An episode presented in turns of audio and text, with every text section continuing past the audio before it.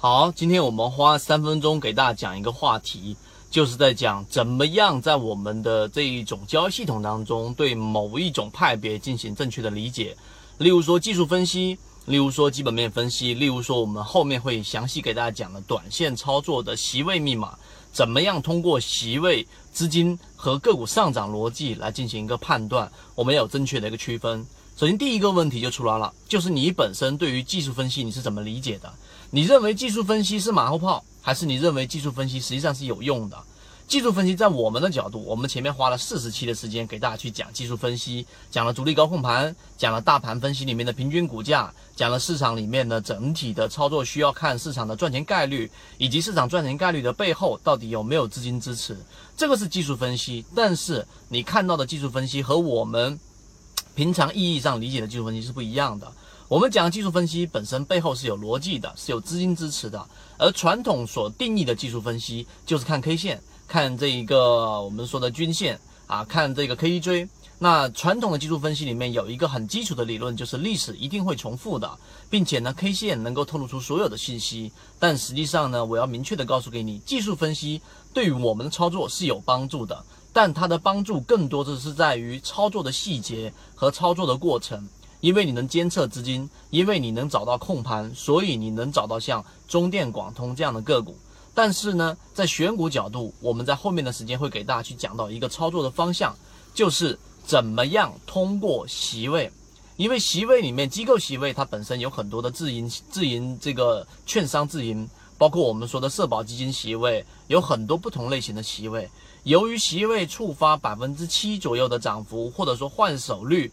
达到了百分之二十以上，它就必须得公布它的前五名。所以这种情况之下呢，我们就可以解决一般散户对于信息不对称的这一个问题的这一种困惑，因为你能直接看到席位的一个买入情况了。例如说我们说的这种敢死队呀，但是呢，很多这一种席位的情况之下。做不好筛选和过滤，你实际上就没有办法知道怎么样去追踪。我举一个例子给大家一些啊思路，然后看能不能启发一下。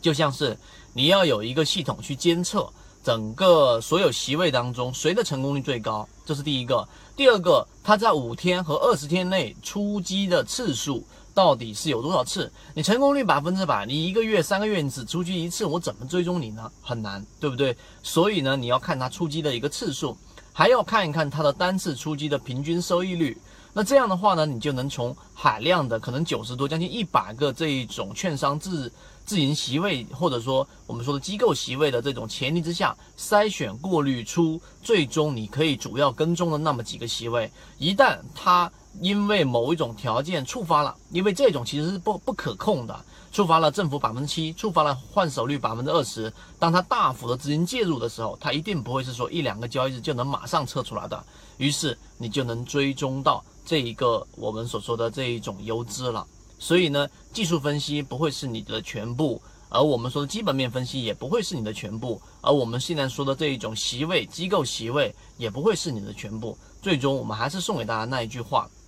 你的喜好就是你的坟墓，千万千万不要去把某一种你喜欢的分析类型，然后成为你系统的全部。好了，这一个直播呢，我会把刚才我们说的机构席位密码，会详细的给他去干嘛呢？去详细的解说，我们会有完整版的一个视频。但是由于直播平台的一个原因呢，我们在公众号上面就有推送出我们每一次完整的一个视频。如果说你想更详细的去学习我们完整版的视频的话呢，在公众号上面就能找得到了。但是由于直播平台的原因，这个在这个地方上我就不去公布我们公众号的位置，知道的人互相转告一下。刚才我讲的那个思路，如果你有兴趣想详细了解，可以在下方的评论区做一些评论。